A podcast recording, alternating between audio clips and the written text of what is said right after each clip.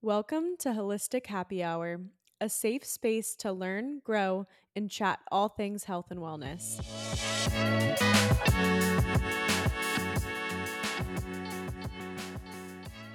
This episode is literally going to blow your mind. It's going to expose you to new concepts that change the way you think about supplementation and the root cause of your health issues.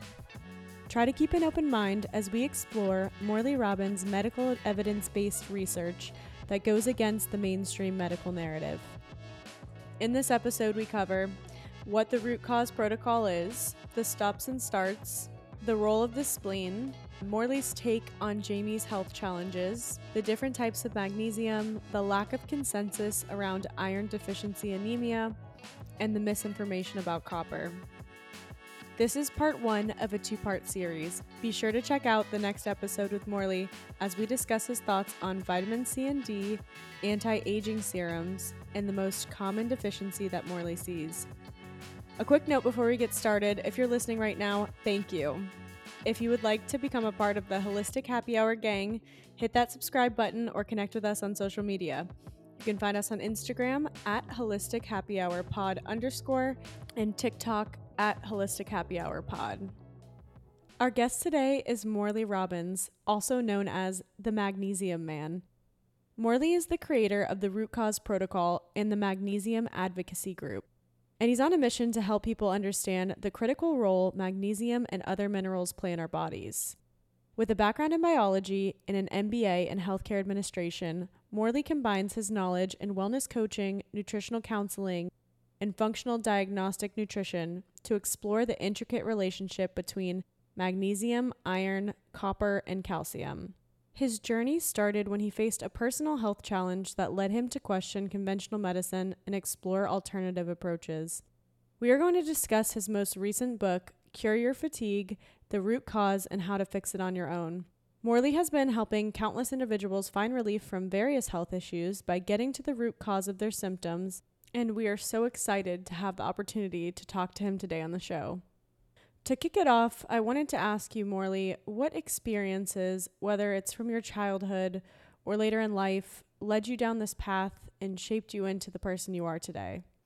Mm, great. I don't think anyone's ever asked me that question. You know, even as a even as a young child, there was a normative drive in me about the what, what what's the way the world should be? I grew up in a very stressed out family, a lot of illness, a lot of trauma. And I think that kind of threw me into a what's right, what what would make sense under normal circumstances, and I was always looking for that. And even when I got into the strategic planning work that I did with hospitals and stuff, I wasn't just drawn to make hospitals bigger. I was trying to make them better and, and that that's not being pejorative. It just you know there's there's this drive to want to always grow an organization, but you know to to what end? Why why are we doing this? And I think what what happened with the uh, the frozen shoulder that's the that's the traumatic event of 20 years of pulling a suitcase behind my back. Um, you know, I couldn't lift my hand above my waist. It was I was miserable. So that got me to my now wife, Dr. Liz, who's a chiropractor, and she used a phrase. Um, she talked. She was talking about the innate healer, and I was like, I didn't say anything to her at the time. I'm thinking, well, if there's an innate healer, why do we have millions of doctors around the world? It d- didn't make sense to me, and that's what really sparked my research to say, who is the innate healer? What what is it? What you know? How, where does it reside in our body? And that's really um, the culmination of that book. You know cure your fatigue is just a chance to bring it all together. And i, I think in my little world that i've created uh, it's bioavailable copper. And people most people think the copper is a toxin. You know, oh you know you're anemic you're copper toxic. That's the the meme that drives uh, medicine. And in fact it's just the opposite most of us are iron, on iron overload because we don't have enough copper to run our body. Copper has a magnetic attraction for sunlight and a magnetic attraction for ammonia. And the reason why that's important is they represent the beginning and end of life. Sunlight starts the process, and ammonia ends the process. And copper is right there. And it's just, I don't know.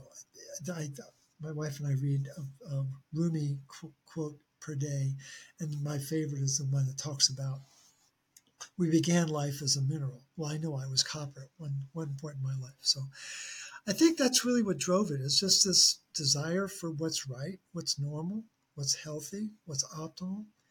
And the more I dug, Jamie, I found that copper was was in the center of all of these different functions that seemed to be struggling in most people's body. And so then I just started to piece it together and began to see a, a very different pattern than I think is typically represented in, in the healing circles. Well, you know, it's interesting. Um, I, I, had an opportunity years ago to spend a day with, a, he's a very successful, famous consultant for the natural food industry, alternative healing industry. His name is Michael Greenberg. Brilliant, brilliant guy. And um, he said, Morley, what you're going to find is everyone wants to know what's new. What's new? They're always asking me, Michael, what's new? He said, What I've learned to do is ask, What's enduring? And that day together got me to ask a different question. What was life like on planet Earth before there was oxygen? Because there was a time when there was no oxygen. And now, of course, it's 21% of our atmosphere. But, but the point is, there was a time before oxygen. And the reason why we're here the reason why higher life forms exist on this planet, the reason why we're using these fancy devices, computers and and um, these communication platforms, is higher intelligence requires more energy, and the only way we could do that was to use copper to oxidize our fuel. And so we went from fermentation to oxidation and everything changed as a result of that. So people don't understand copper's role because they don't understand the catalytic role that it played to allow higher life forms. And in that process, it created what are called multi copper oxidases, and they turn oxygen into water to release energy.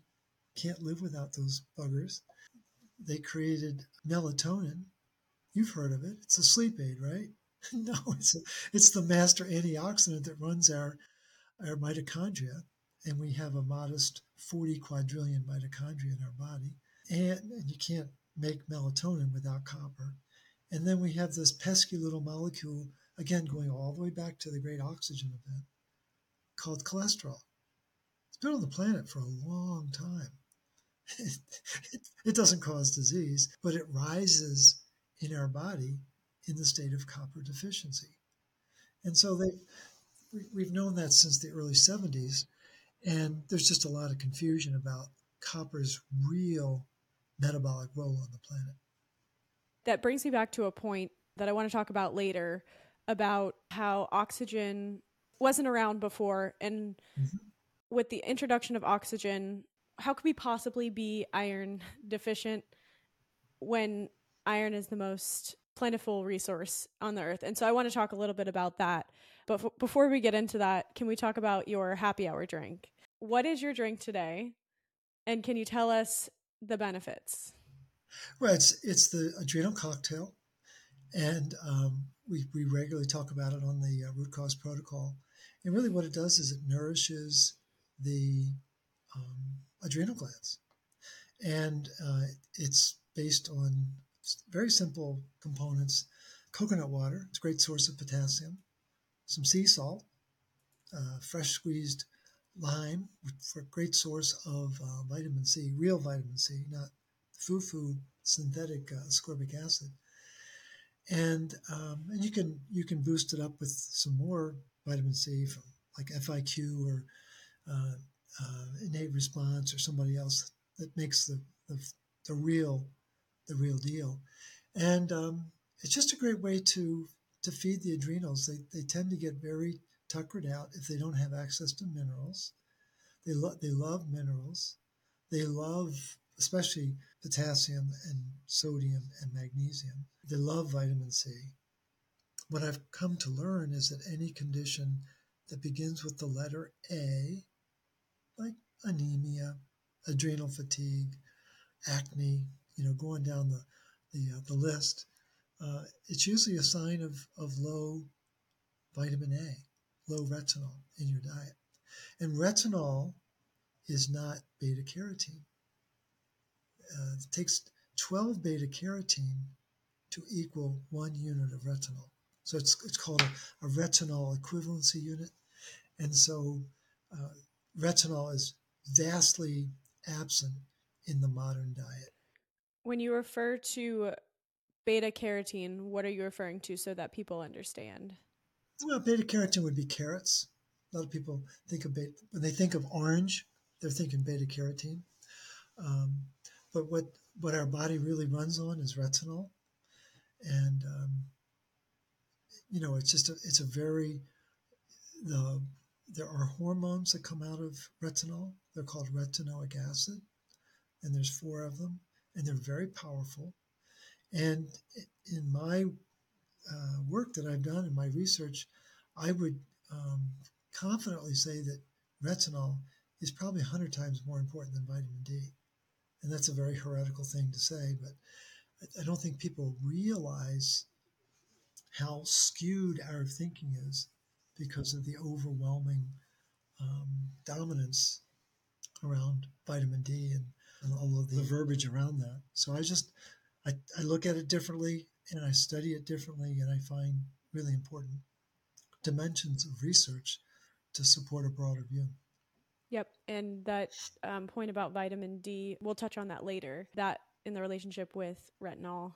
But before we do, I'm going to quickly go over the ingredients that you use in your adrenal mocktail. So Morley's using Vita coconut water, and you can use any low sugar coconut water, a half of an organic lime juiced.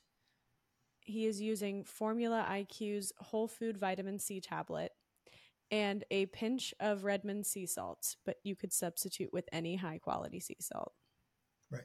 Today I'm having a, a splash of OJ, which I don't always nice. do. I, I, really need some protein to balance it out. I added Jigsaw adrenal cocktail mix. Good. Yeah. So I wanted to ask you about this too.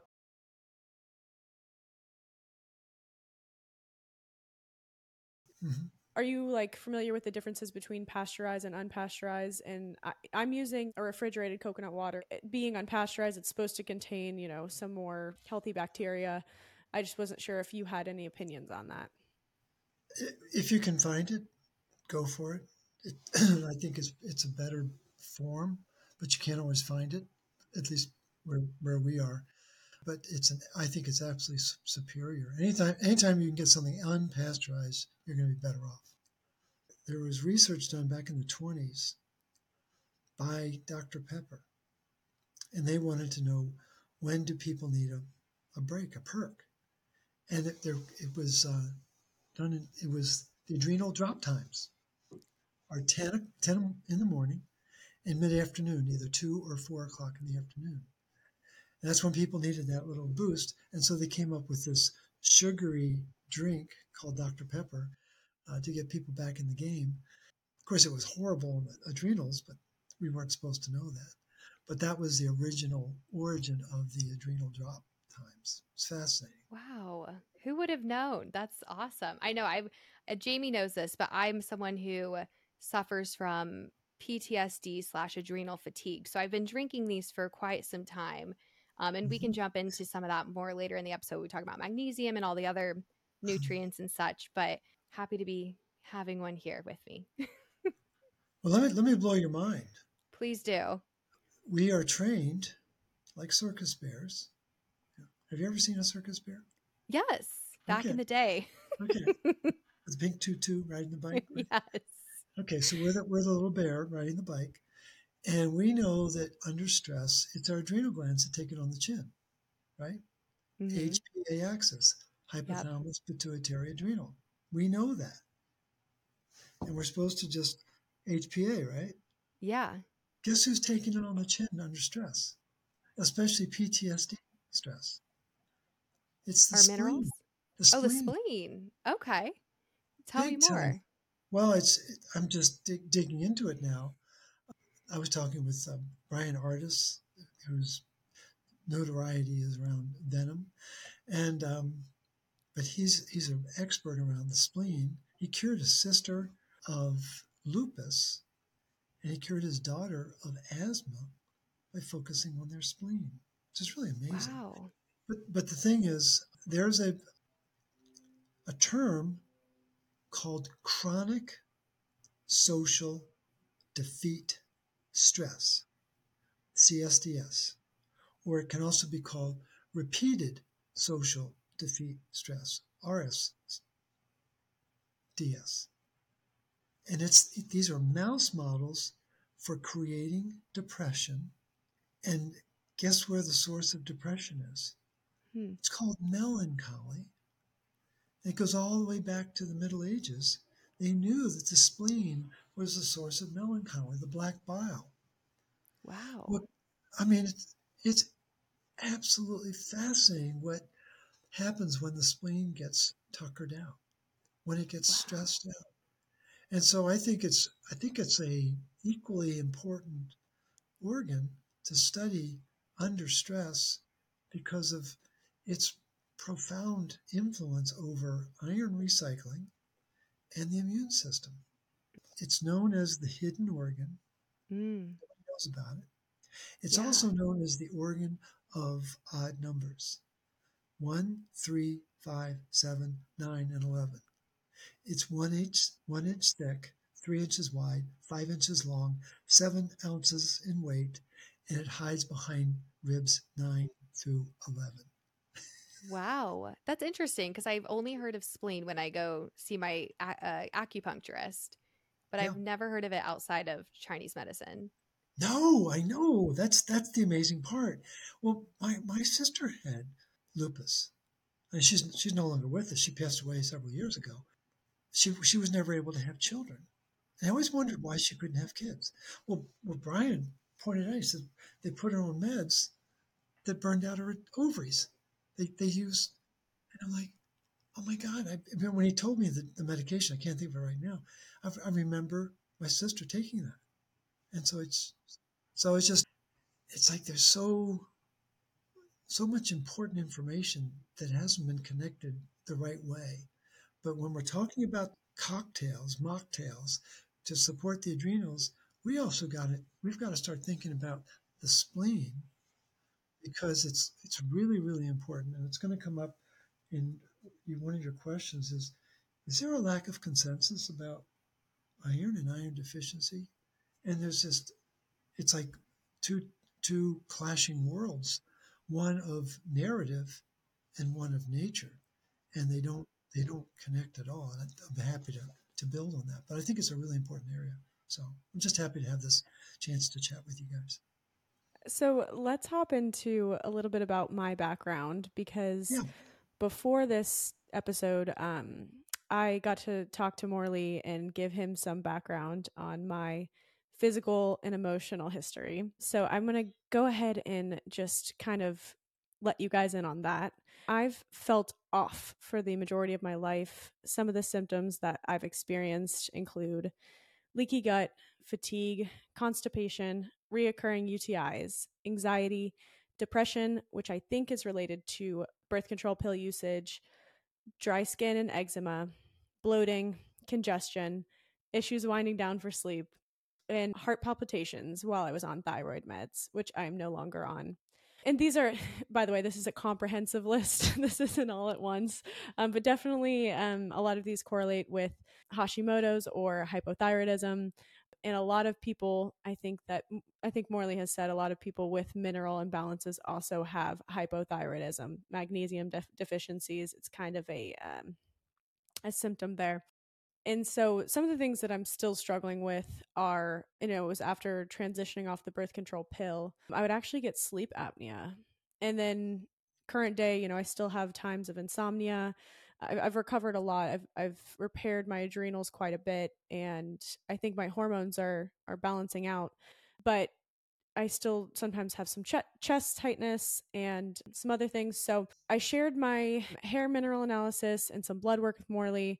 And I just kind of wanted to give some insight into somebody that has mineral imbalances and are presenting these symptoms, what you might have seen or recommended. Yeah, no, great, great question. And what's really striking, Jamie, is you're just a puppy. What what is your age? I'm 28. Okay, all right. I'm, I'm 70. You know, and uh, and when I was 28, I was I've had about as much energy as I have now, but um, I can't imagine being your age and be struggling with all those conditions. That, that, that would be really debilitating.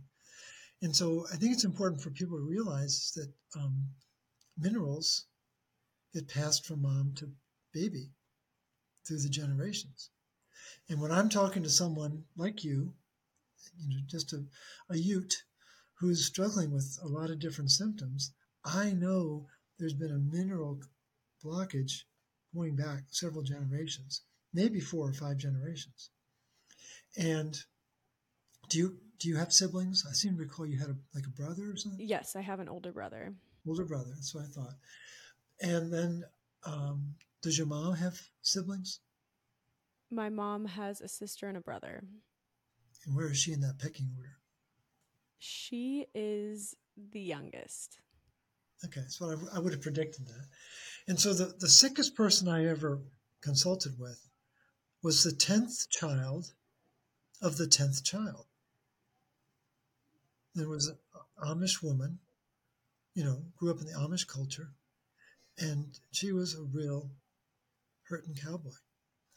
And so a, a, a mother gives up 10% of her mineral mass with each child. And people don't think about if they're in multiple situations, multiple birth situations. Um, you know, prior to 1900, there was a different food system, very different food system. And there, there may have been bigger families, but they had better food. And uh, at the end of the day, the, the mom needs to rebuild minerals for the next child, the next child, uh, while she's in those childbearing years. In the modern era, people don't even think about it. They, women tend to wait till later in their life because they they want to get their career established, which makes perfect sense, and they're in a very stressed out environment typically, and then they want to start having babies while they're they're mentally challenged, and so this is a, this is a real common situation around the world. You're, unfortunately, Jamie, you're not unusual. And what what happens is, especially when someone is young, who's who's hanging out with people their age and their their friends are bouncing off the walls and they're trying struggling to get out of bed, they think they're doing something wrong. So they start to have doubt about themselves, have doubt about life, and it starts to kind of become a uh, an incestuous circle of of um, breakdown. And so when I started to do this work, I knew that stress was a critical factor because it, it burns up minerals, especially magnesium and copper. So under acute stress, you know, in a car accident or we have a fight with our spouse or whatever whatever the flashpoint is, we have a lousy meal, magnesium goes right into the toilet. It's just the way we're wired as a species. If you have chronic stress, go back to 2020. That's chronic stress. That's actually, I think COVID was a perfect example of chronic social defeat stress. Perfect example. And what does chronic stress do? It triggers adrenaline and cortisol out the yin yang. And adrenaline is a um, supercharger system to force oxygen into the mitochondria and iron that's carrying the oxygen. So you're, you're driving up uh, iron as well as oxygen. And cortisol. What does cortisol do? Cortisol increases uh, the production of metallothionein four to five fold. Metallothionein is a very powerful protein that binds up copper a thousand times stronger than it binds up zinc. So basically, under chronic stress, you're taking copper offline and you're removing it from the equation. And think of it this way Mother Nature is not being evil. Mother Nature is wondering whether you can handle your life. And so it starts to take you offline, starts to take off your ability to make energy.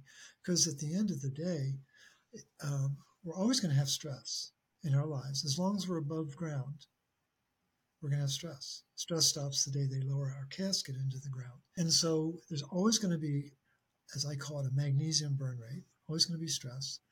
And the best definition for stress that I ever came across was by Mark Hyman, famed functional doctor at the Cleveland Clinic. Stress is the body's inability to make energy for the mind to respond to its environment. It's a beautiful definition of what stress is. And Jamie, you've been in a state of stress most of your life. And so what what the root cause protocol is designed to do, and it's laid the, the book uh, Cure Your Fatigue is laid out. The first half is what's the problem? How do we get here? And the back half is what's the solution? There's stops and starts, and, and I guess time willing, we'll, we'll be able to get into those. But the, the point is, the whole goal of the uh, RCP is to help nourish your metabolic pathways to make energy. Because there is a blueprint for staying in balance, staying in homeostasis. And that blueprint requires energy. And so you have basically two schools of, of healing on the planet. The ancient Ayurvedic medicine, um, Native American Indian medicine, Egyptian healing, things like that, China, tr- traditional Chinese medicine, are based on strengthening the host. And they have for millennia of millennia. Modern era is based on attacking the guest. And they don't worry about the second and third order effects of medications, antibiotics or ACE inhibitors and all these different medications and uh, proton pump inhibitors, and people don't realize what what that's doing, but it's it's not doing anything to strengthen their host. It's not doing anything to strengthen their ability to make energy. And so within the RCP, we ignore the enemies and we ignite the energy. And what we've learned is that as you begin to bring those nutrients into the body to make energy, like magnesium and bioavailable copper and cod liver oil and B vitamins and uh, elements of that nature, the lights go back on. And suddenly the body is able to communicate with itself. When I'm working with clients like yourself, Jamie, I, I focus on understanding their stress mosaic. Where, where did all this stress come from? I really want to know what what kind of food you eat, and what do you do to deal with your stress? How do you release your stress? I don't want to hear about prayer. I don't want to hear about, you know, yoga, things like that. Walks, that's fine. That's beautiful. That's not getting rid of the, the, the mountain of stress that's inside your psyche. And there are specific programs like emotional uh, freedom technique or emotion code or body code or EMDR. These are very important techniques to release the fear that we have that we're broken. Because that's that's part of what's playing in the background of your psyche. And then I get people turned on to the the stops and the starts. It's a it's a very simple program, but it takes discipline to follow through, like like anything else. But it's it's based at the end of the day, I stole it from Mother Nature. It's really simple principles. And my overriding objective was to make more energy and ultimately make more bioavailable copper, which is called ceruloplasmin. It's a copper protein that I'm sure you, you're familiar with. But again, no practitioner that you know knows what it is. And that should make everyone a little nervous. That this, there's a whole world, there's a whole paradigm of healing back to, you know, back to copper at the top that nobody knows about. And within traditional Chinese medicine, copper is called the general, and iron is called the foot soldier or the grunt. You know, here in the here in the states, by law, you can only have 242 generals, and by law, 440,000 grunts. That's pretty much the way it works in our body with copper and iron. You know, copper's like the general. It's got more stars on its shoulder. What are stars made out of? Brass. What's brass made out of? Copper. Ding, ding, ding. And so there's 100 milligrams of copper, which is very tiny. It fits on the head of a one inch stick pin. And we have 5,000 milligrams of iron. So a 50 to 1 ratio. It's much bigger than the, than the Army, but it's an enormous differential. And yet the general runs the show. And then we'll talk more about that when we get to is there a difference of opinion about iron metabolism? Just to summarize and get a easy to understand digestible form for people that are listening. Stress, chronic stress binds copper and dysregulates iron. Is kind of what the main point of what you were saying there, right? Very well and said. then you, with the root cause protocol, um, you guys start by repairing the body and not trying to kill the parasite or the bacteria or the mold. No, no. Again, the, the, the detox, use, most detoxes require energy most people don't have enough energy to get through the day. Mm-hmm. And so it's just a very different approach. Now, if we get into a, a really, um, we get into a stuck situation, then we're gonna we're gonna go after pathogens, but that's not our first strike. Yeah, so like traditionally or maybe conventional medicine will provide the antibiotic or the parasite mm-hmm. cleanse or whatever right. whereas right. you strengthen the body where the body maybe has a better ability to deal with those things that it's capable of dealing with when it's in exactly. a healthy metabolical state that's exactly right no okay. you're absolutely right can we have like a 60 second brief just mentioning some of the starts and the stops so that people can get an idea of the root cause protocol I'm challenging you. That's all right. So the listeners, the listeners need to put on their seatbelt now. this is gonna there's gonna, some, there's gonna be some whiplash here. So stops. Stop taking iron supplements. Stop taking calcium. Stop taking vitamin D. Ding ding ding. It's not your friend.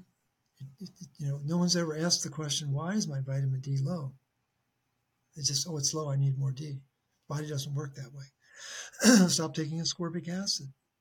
You know, st- stop taking B vitamins out of a bottle. They're, they're, they're made from coal tar derivatives. There's 10,000 chemicals in t- coal tar derivatives. Guess what? Only 5,000 of them have names. That, I, I find that a fascinating statistic. 5,000 have names. How do they know what the other 5,000 are? In any event, um, we've been led down a primrose path thinking that what what they sell at GNC or Whole Foods or whatever is okay.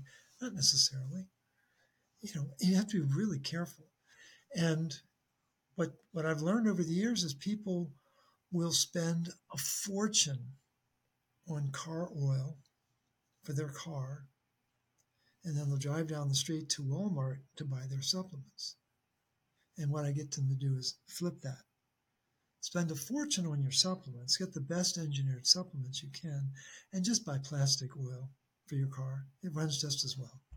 So it, it's a it's a very different way to think about it. So the stops are really calling to question some of the most venerated um, nutrients that we, we take regularly, and we just like no stop. They're not they're not doing what you think they're doing.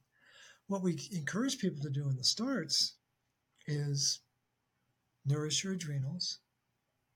You know, make make sure that you're getting the the minerals and the whole food vitamin C to support your minerals. Make sure that you're getting source of bioavailable copper. It's hard to find it in the food system now. It really is because of the impact that glyphosate has uh, worldwide. It's not just here in the States. That's really what, what led me to, to create Recuperate, because I was just frustrated beyond belief that there wasn't a good form of bioavailable copper. We need cod liver oil, but not just any cod liver oil. Don't don't go to the health food store and just grab whatever they happen to have on the shelf. There are only there are only a few that we recommend. Formula IQ has a really good one. I call that the Mercedes. Rosita's, that's that's the Rolls Royce. Well, a lot of people are happy with the Mercedes and don't need a Rolls. But the thing is, what you really want in your fish oils is exceptional quality. Now, what will throw people for a loop is we don't encourage essential fatty acids. That's back in the stops list. Stop taking the essential fatty acids. But the thing is, people don't realize how important it is to mobilize our energy, mobilize our mitochondria, and it doesn't take a lot.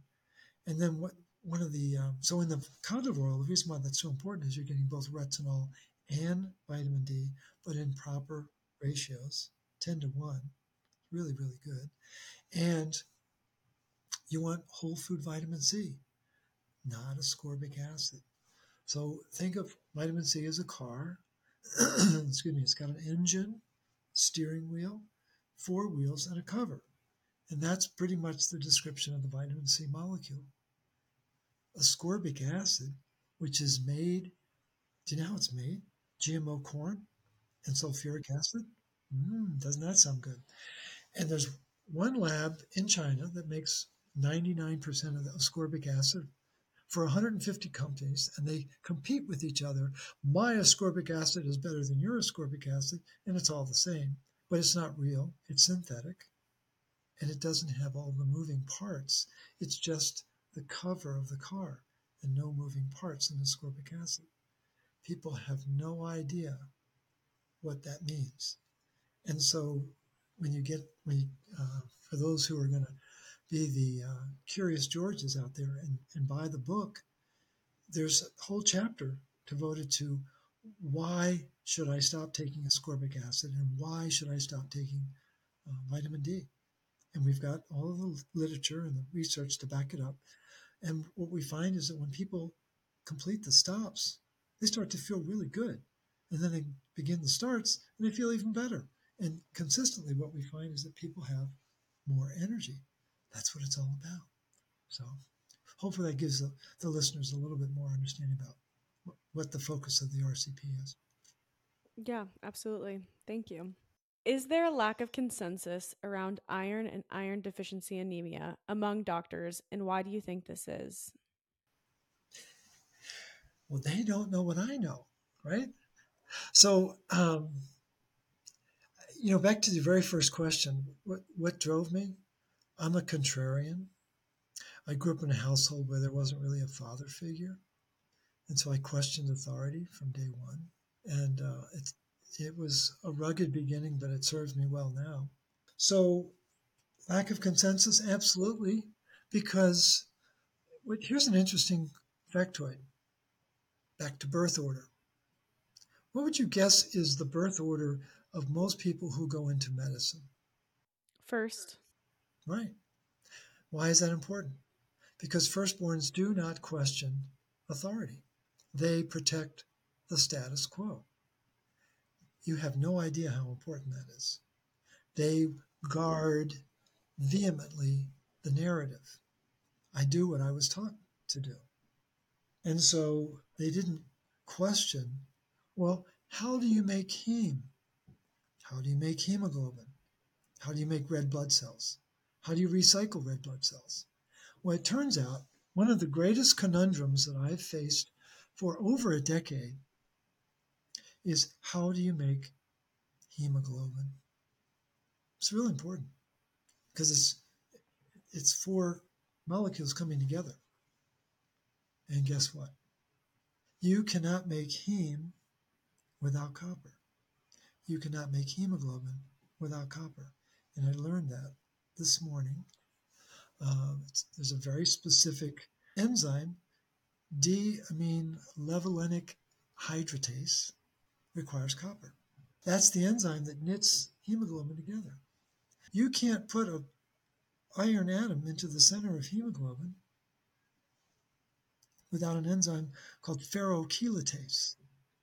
Guess who the crane operator is on ferrochelatase? Bink. It's copper. In order to make red blood cells, they need to make enough energy to change from being erythroid progenitor cells into red blood cells. A, there's a maturation process. Anytime there's maturation in the body, copper's in charge. And so copper is running that energy process. And the second component of, of energy product of, of that maturation process is the red blood cell jettison some iron. It's got to go through an iron doorway called ferroportin. And guess who operates ferroportin? A copper doorman. And this is well known, but not well taught. And so then we've got the, the whole dynamic of every second of every day, we have to turn over every second two and a half million red blood cells. So we've been talking for about 45 minutes times 60 times 2.5 million. And that's all happening where? In the spleen, ding, ding, ding. And oh, yeah, the spleen is working about iron recycling and it's got the immune system coming at loggerheads with it. Got to keep track of all the bacteria, the encapsulated bacteria, especially fungus, viruses. Oh, yeah, and those parasites. Parasites that cause Lyme, parasites that cause malaria, parasites that cause a lot of problems. Guess where they're supposed, where they're designed to be cleaned out? The spleen. Very, very important to know that. And so, two and a half million red blood cells a second. Now, here's the part that will surprise people is that in 24 hours, over the course of 24 hours, the body replaces 2 trillion red blood cells. Mind, mind boggles at the size of the numbers. But what will surprise you is that it takes 25 milligrams of iron. Remember, we have 5,000. Only takes 25. That's a tiny amount of iron. And here's what will shock you 24 of those 25 milligrams of iron come from a recycling system run by copper. And that's where we see it very differently within the RCP than mainstream medicine sees it, which is just us must give iron. The numbers are low. I don't ask questions. And, and the other part that's missing, other part that's missing is they don't seem to understand that low numbers on an iron test actually mean there's high iron stuck in the tissue because that recycling system needs to mobilize that iron and get it back into the blood. And you got to have copper to do that. You got to have copper to release that iron. It's the most critical issue. And where is a lot of this at a, at a juggernaut? In the spleen. And when the spleen starts to fill up with iron, it's going to fill up iron and ferritin. And then when it gets really bad, it's going to become hemosiderin and hemosiderin. The difference between ferritin and hemosiderin is the difference between an ATM machine, iron in, iron out, iron in, iron out, iron in, iron out. A bank vault, very different. A bank vault, it's much bigger. Uh, hemosiderin is 10 times bigger, and it requires a combination and a key and a manager. And the energetic force field of hemosiderin is staggering. And it's not measured in a routine blood test. And so, out of sight, out of mind. That's pretty much what runs conventional medicine as it comes to iron metabolism. I, I, I review the markers I was taught and I ignore the dozen that I wasn't taught. And that's where the breakdown is, is people don't realize is that the iron in a blood test is not definitive, and we need to we need to dig deeper, and that's what we've done within the root cause protocol. So Yaz, let's try to put this into layman's terms so that um, people, because Morley talks on a very high level, and that's because he does hours and hours and hours of research, reading studies. Are you calling me a gearhead? Is that what you're trying to say? I'm glad that you do it. I'm glad that you brought us this knowledge. Um, let's just talk this through. First of all, Yaz and I have both had experiences with anemic like symptoms. And we both have had normal to high level of iron at one point and low ferritin. Um, Yaz, your iron was just normal, right? Yeah, normal iron, ferritin pretty low. We have to be very careful. Excuse me. We have to be very careful. There's, there's three containers for iron. Mm. There's hemoglobin. It's a bucket it's 70%. There's ferritin, it's a teacup, it's about 10%. And there's a thimble, serum iron, it's 1%. So they're not all equals. And so you have to really understand where the where the quote deficiency is to understand where the metabolic breakdown is. Mm. Yeah, different. that's a good point. I know you talk about ferritin levels at, on a conventional measurement being higher than what you would consider a healthy level of ferritin. But so I have seen many endocrinologists because of my thyroid, and one of them, you know, I was I had just gotten off the birth control pill. I was demonstrating a lot of symptoms of anemia, and he's you know basically said you're iron deficient anemic, and he told me to take liquid iron and there was no you know i i had known at the time that liquid iron or iron in general um could cause cancer or or other things if it's out of control which as you know that's kind of a lot of what we're talking about and there was no measurement no instruction about like how long i was supposed to be doing this and so i just said I, I, I'd done it, I think, for a month or two to see how I felt. And I was like, I don't feel comfortable doing this. Nobody's measuring my levels.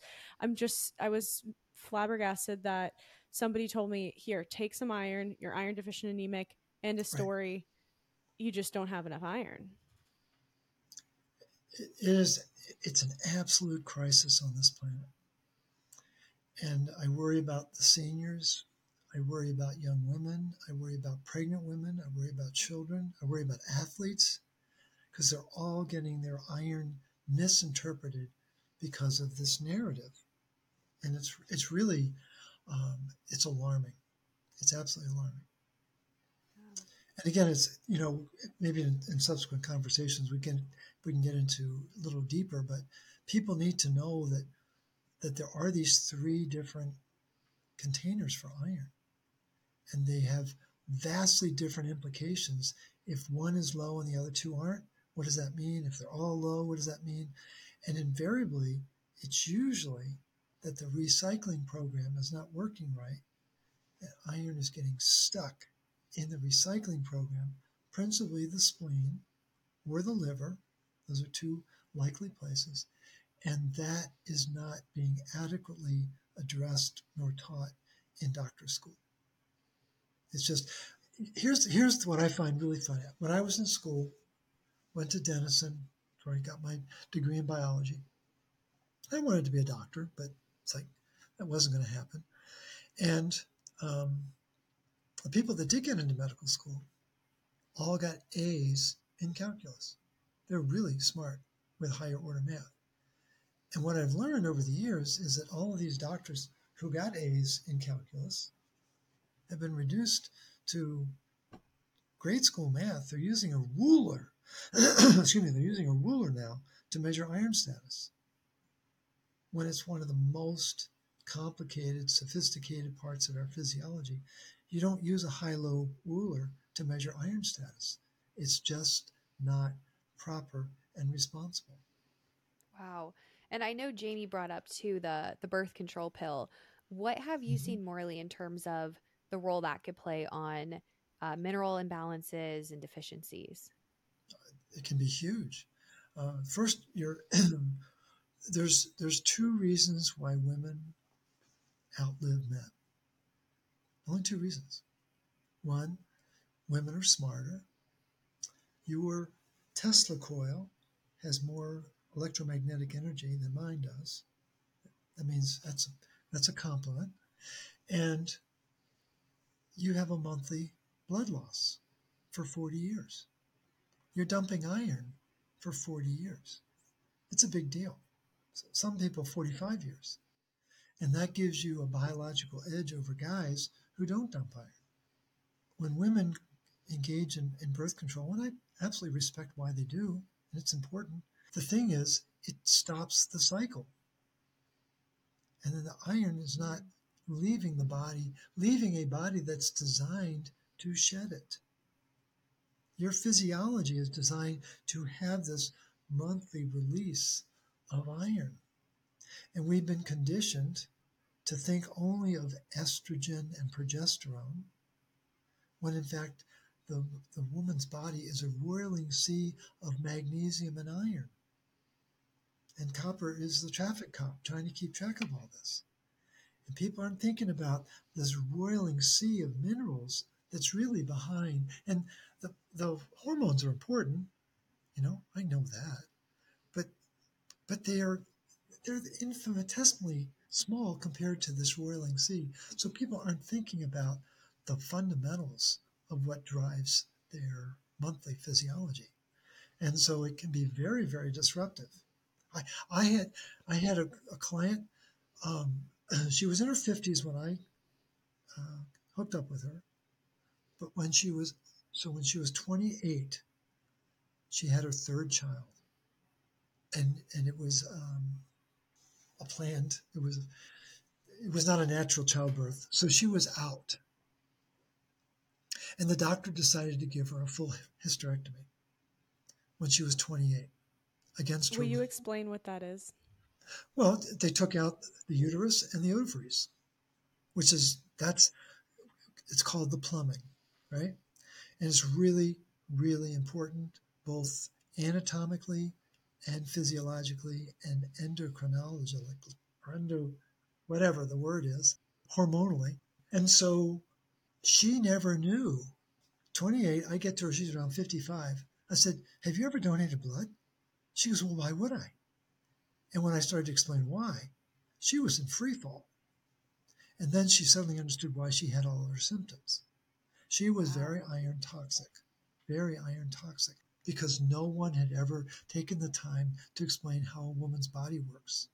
Now, we can take issue with the doctor. That was a rather egregious thing to do. But the important thing is women need to know that your physiology is designed for monthly, regular flow. And the reason why you don't like it, the reason why you don't uh, honor it, is because your spleen's not working right. And the spleen is what runs the menstrual cycle. I just learned that two days ago. And so we're back we're back to this hidden organ that nobody knows about.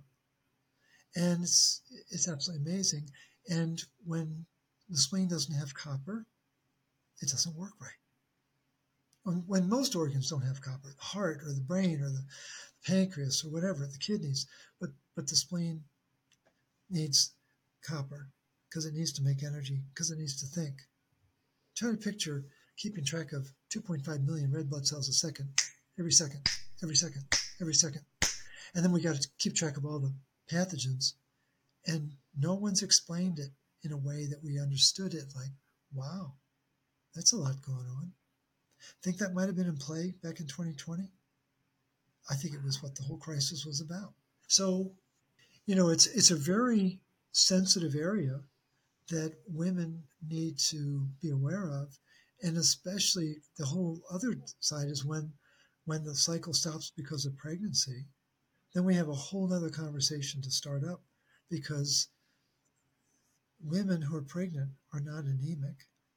They're told they are but there's very specific reasons why the numbers are low and maybe that's the source of another conversation that we can have around that as well. I just think of all the the women who are on the birth control pill and then taking iron supplements on top of that. Absolutely. it's just like continuing you know further disastrous effects. People don't realize how flawed the logic is behind iron supplements. If i told you the research that was done in the, around the first world war and that it was done on pregnant women Well, in society, at any given time, 1% of society is pregnant. The other 99% is not.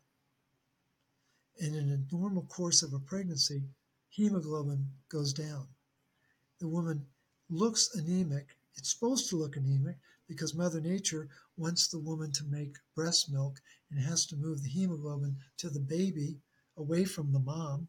It's perfectly natural. And so, what did they do? They introduced iron fortification to the 99% because they misinterpreted the 1% who were anemic. Wow. I'm not kidding. This is this is the League of Nations in the early 20s after the First World War. Wow, that's unreal. It's people must think I'm making this up. I'm not. I really am not. I trust and, you. I trust you, but that's so the, just crazy. It is crazy. And so the World Health Organization, the, the the year was it was 2012. Now I think they've updated it to 2018 now. Well, don't you know that anemia is the number one nutrient deficiency on the planet? Oh my gosh. And yet, copper deficiency is the number one nutrient deficiency on the farm, and it has been for 80 years. Now I can I can document that fact. Iron deficiency? No. It's a misunderstanding. So, uh, up to this point, if you're listening and you've experienced anemia symptoms and you know you're hearing Morley be like, "You need more copper." Okay, so uh, if I'm if I'm listening, I'm like, "How do I get more copper?" Well, you, you want it ideally get the book. If you don't want to spend the money for the book, go to rcp123.org, RCP for root cause protocol, rcp123.org. Donate your email address. We'll honor and respect that. We'll send you a 50 page document that is the root cause protocol. Very simple way to do it. And it will explain everything that we're talking about here. And it, and then what we've got is um, supplement suppliers that are supporting that. Formula IQ has really aligned their whole um, product line around the RCP. And so you can go to Activate FIQ, and they have a very user friendly form of the RCP and then explain what, what products you need. So there's a lot of different ways to get it. I'm, first and foremost, I'm an educator. So I want you to get the book and learn and read about it and understand it you know, get it's it's in physical, it's an ebook, it's in Audible. You get to hear me for ten hours. Yeah, yeah, yeah, yammer. You get to hear me. You get to hear me say the word ceruloplasmin a thousand times, and I, I think I did the pronunciation right every time. But the thing is, what I think is missing is a full awareness about how our body works, and we don't have mastery of it within the RCP. But what we've tried to do is really hone in on what are the fundamentals to really allow people the, the resilience that they need to deal with their stress. You're the magnesium man. So, who right. best to ask about magnesium? Morley, can you run us through the different types of magnesium, maybe the different use cases for each one, just so our right. listeners can get a better understanding? Yeah. So, there are four broad categories of magnesium. you have magnesium in water, the, the natural water with the highest concentration of magnesium is in Poland. It's amazing. And so you can go to a local Polish market and you can pick up their Polish water. And invariably, it's going to be uh, going to have a lot of bicarbonate, but it's a it's amazing source of magnesium water. Is that technically magnesium chloride? Probably, yeah. But but the thing is, it's um, immediately bioavailable. As soon as it goes into your system, you just your body just pulls it right out. So magnesium waters. Then we have transdermal. You know, they say that we evolved from the sea. Well, what's one of the highest concentrations of magnesium on the planet? It's in seawater. Much, very high concentration of magnesium in the water. So you've got magnesium oil, which is magnesium chloride oil. It's it's dehydrated seawater and it's not really oil, it just feels slimy, but it's very hydrating, if you will, uh, for that mineral. And then you've got Epsom salt, which is uh, magnesium sulfate. And that was really is from a River Epsom in England. And uh, farmers just happened to notice that his cows gravitated to a certain area of grass that was near this river, and they seemed to produce really great milk. And they finally studied it. This is a long time ago, and discovered the, the healing properties of, of uh, magnesium sulfate. We have a third form. It's found in food. Technically, anything that's green has chlorophyll. And what does chlorophyll have at the center? Has magnesium. So the molecule for chlorophyll and the molecule for hemoglobin are virtually identical. The difference is magnesium in chlorophyll, iron in hemoglobin. And and there's actually a form that has copper in it, and people can get chlorophyllin through their chlorophyll. So it's just another form of uh, copper. But uh, anything that's green should have magnesium, especially the like beet greens, collard greens, you know, vegetables of that sort are really rich in uh, in magnesium. And then the fourth category, which you were focusing on there in your list, was the chelated forms. And there are about 25 different forms of, of magnesium. And the, the two that I think are the most bioavailable, there are many that are bioavailable, but particularly bioavailable, are glycinate and malate. And they're just very easily picked up by the body. Uh, and I think people get a lot of benefit from those forms of, of magnesium. But like in Europe, in Germany especially, they, they prefer orotate. In England, they like gluconate. You know, they, there are many different forms out there. Threonate is very popular. Uh, they have a really good PR program that says that that's the only form that crosses the blood-brain barrier. That's not true. All forms of magnesium do, but that threonate form seems to have a particular uh, propensity to do that. And I think it's important for people to know that there is a difference in these chelated forms. The ones I encourage people to shy away from are Magox. You know, it just it doesn't have the punch that you want it to have. You're, you're getting uh, in a Magox 400, it only you only absorb four percent, so you're getting 16 milligrams, which is not it's it's a joke. What you need is five milligrams per pound body weight, or 10 milligrams per kilo, depending upon where you live and what metrics you use. And I'm not a big fan of um, magnesium citrate. Citrate is naturally occurring in our body. I'm not I'm not a luddite. I know that but in a um, manufactured format, uh, it's also a an inhibitor of ceruloplasmin. Because of the ascorbic acid, right? Well, ascorbic acid, but also the citrate molecule. This goes back to 1968. Um, Dr. Osaki at Florida State University published an article, Citrate, the endogenous inhibitor of ceruloplasmin. Now, we can argue with the age of that study and some of the conditions, but when I come across studies like that, they bring me pause and say, maybe there's other forms that we can find. And that's, fortunately, we have many, many other options that I think people need to be using besides the ones that are the most popular. So I was told to take magnesium after I had my.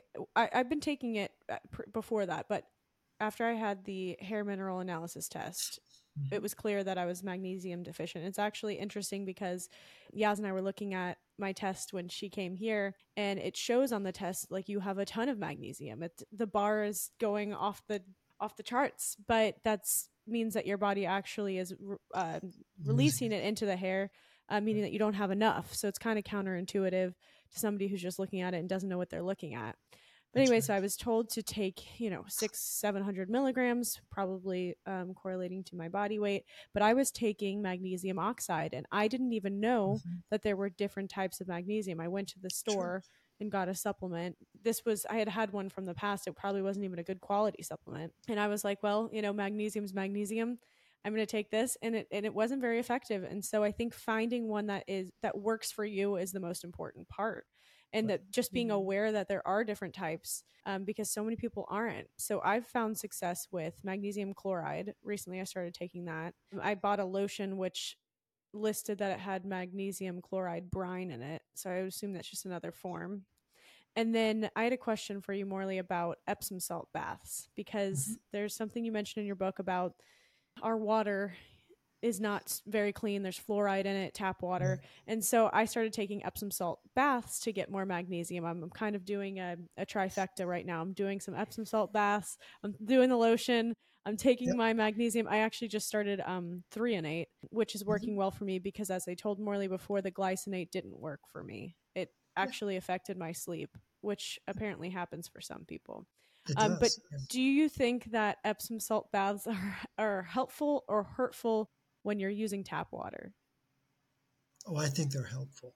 I mean, we can we can um, beat each other up about the quality of the water, but um, I think that the Epsom salt bath is amazingly restorative. Just just such a wonderful detox, uh, especially for women who are pregnant. You should be doing an Epsom salt bath like every night. You you have no idea how much magnesium you're burning through if you're pregnant. It's completely overlooked in conventional uh, birthing practices. But no, I think Epsom salt would be fine. Your other option is the magnesium chloride oil, and um, that can be tremendously beneficial as a transdermal. And you're taking the magnesium chloride. I don't know that I've ever done that, but that doesn't mean you you can't. I just think there are other forms that might be more bioavailable or a little easier uh, on the system. But it's an ancient form of magnesium so that, that has a lot of merit to it. Yaz, you had a question about PTSD mm. relating to magnesium. Yeah, I wanted to know, and just for the folks listening who have anxiety, high stress, maybe adrenal problems, PTSD, what would be the magnesium you would suggest? Well, I would definitely be working with all four different kinds. Mm-hmm. I mean, I mm-hmm. think you need a full court press. when I, one of my uh, first clients had suffered from PTSD, and all she could tolerate was one drop of magnesium chloride oil on her tummy. Wow. And it took her six months to get to the point where she could spray multiple sprays and really begin to uh, appreciate it. But think of a think of a parched plant that's dried out. The worst thing you can do is water it. What you do with a parched plant is you put it in a dish of water and then allow the roots to pull it up from, from the bottom. And that's what you have to do with magnesium You have to really go slow. And I think transdermal is probably more effective than uh, the oral forms. And then if you can t- tolerate the food forms, I think that would be very, very helpful. Um, what you want to do is is start low and go slow. Mm. The problem we've got is that people who are uh, chronically ill and have been for a while, they want to get well yesterday. The body doesn't work that way. You've got to really honor the uh, time frame that it took to get to this state of imbalance, and you're going to reverse it. You're not going to do. It's not going to take as long, but it is going to take longer than you want. And you just, you really need to set your sights on a more realistic. If you've been sick every year, you've been sick. It's a month of recovery. So you really need to honor the, the time frame that it took to get to your state of imbalance to then begin to reverse that. Yeah, that's me. I'm guilty of that. Well, no, I, it's, no, when you're saying that, I'm like, that's me. I'll try, you know, too much at once, and like you said, it's it's hard on your body. You need to go low and slow. And I was having sleep problems recently, and so I just reintroduced magnesium because I had previously taken citrate as well. I had read Izabella Wentz's adrenal transformation protocol, was getting my right. adrenals in order, and citrate was what she recommended. So I, again, didn't really know the differences. So transitioning back to magnesium, I think, you know, I probably should take things slower. And I think that's a really good call out for people. Uh, and the other thing you need to do, Jamie, and this is true for most of your listeners, if they're dealing with symptoms, there's a niggly fear in your psyche because you're tired of being out of sorts and you get afraid that you're going to be this way the rest of your life. It's a very natural sensation. And fear is a magnet for iron. And I spell fear differently. It's F E hyphen A R. That way you see the words iron attracts rust. And that's what fear does. It's really very uh, destructive. And people don't think about the that uh, emotional side of their illness affects their physical side and vice versa. And so we have to really be mindful of the emotional churn that's taking place within our psyche that we don't want to talk about. We don't want to deal with it. We're all guilty of that. But at some point, it needs to be breached in order to allow the true recovery to take place. If I use a, a transdermal magnesium spray, because I use it sometimes on the bottom of my feet before I go to bed, sometimes if it's not on my feet and it accidentally gets on my legs, it itches. Is that normal for uh, magnesium on the skin? No, you're you're you're broken. Don't you understand? Ah, help me, Morley.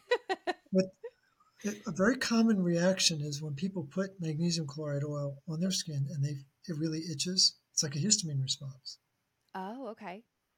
It means you're iron toxic. Oh. Yeah. Bitch, you're iron toxic. Damn it. Okay. So So, what- now I need to focus you're on the, the copper because So then yes, what yeah. color is your hair? brown. This color. Brown. It's pretty dark. Yeah. Don't look down here. This is fake, but up here is a dark brown. Okay. Well, the darker the hair, the more melanin it needs. And this this was research in, done in Japan back in the 60s. I have not found it yet, but I will. But it was written up by a animal farmer named Pat Coleby. She wrote four books. Actually, wrote quite a few books, but four in particular: uh, natural goat care, cattle care, sheep care, and horse care. Any animal with black hair, and dark brown is close to black. I don't have black hair. I, I do have hair, but it's not it's not dark. But any animal with black hair needs more copper. Mm. Now the question is, how much more copper? What would you guess is the amount of additional copper that someone with black hair, like Asian, Spanish, you know, African, you know, think of the cultures that have black hair. How much more copper do they need? Like one and a half times more. Okay. Jamie, what would you say? Let's go bigger. I'm gonna say 20 times more. Okay. So it's in the middle. It's six times more. Wow. Six times more, which is a staggering amount. Wow. Okay. And then I had one last question. If my mom is a twin, because we were talking about parent, like the parents and the lineage. If my mom is a tw- uh, a twin, what does she was going to be a triplet, but then I guess one absorbed the other. What does that mean for me? Do, you, do you know whether she was born first or second? Uh, she was born first. So she got the goods. Oh, okay, sweet. Yeah. Usually, usually the older twin is more dominant, gets a better download. Uh, there's a reason why the old, the old, uh, why the more dominant comes out first because it's more ready to come out first. Wow. Okay, So that's really um, cool.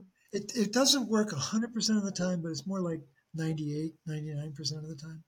But um, no, uh, as it relates to your mom, um, depending upon where the twins were in the birth order, you know, how many Mhm. more siblings were there before them. Um, Mm, so, and it depends on what your mom's stress level was when she was carrying twins. Wow. Okay, that's good to know. So if if my mom, my grandmother had a few children before the twins, Right. then they she probably offloaded a lot of her nutrients and good stuff to those the Mhm. boys before her. Okay. Yeah. Good to know. Yeah. It's, just, Interesting. it's a very natural mechanism to, to document where did the minerals go in our family. Yeah, that, I love that. I I love learning things like that. I think it's really cool. Yeah, very, very simple stuff. Thank you so much for being here, Morley. We really appreciate you taking the time. We are going to end this episode here. Morley has such great information, and we do not want to hold him to just one episode, so we will be bringing him back for a part two. In the meantime, cheers to a healthier, happier you, and we'll see you in the next episode.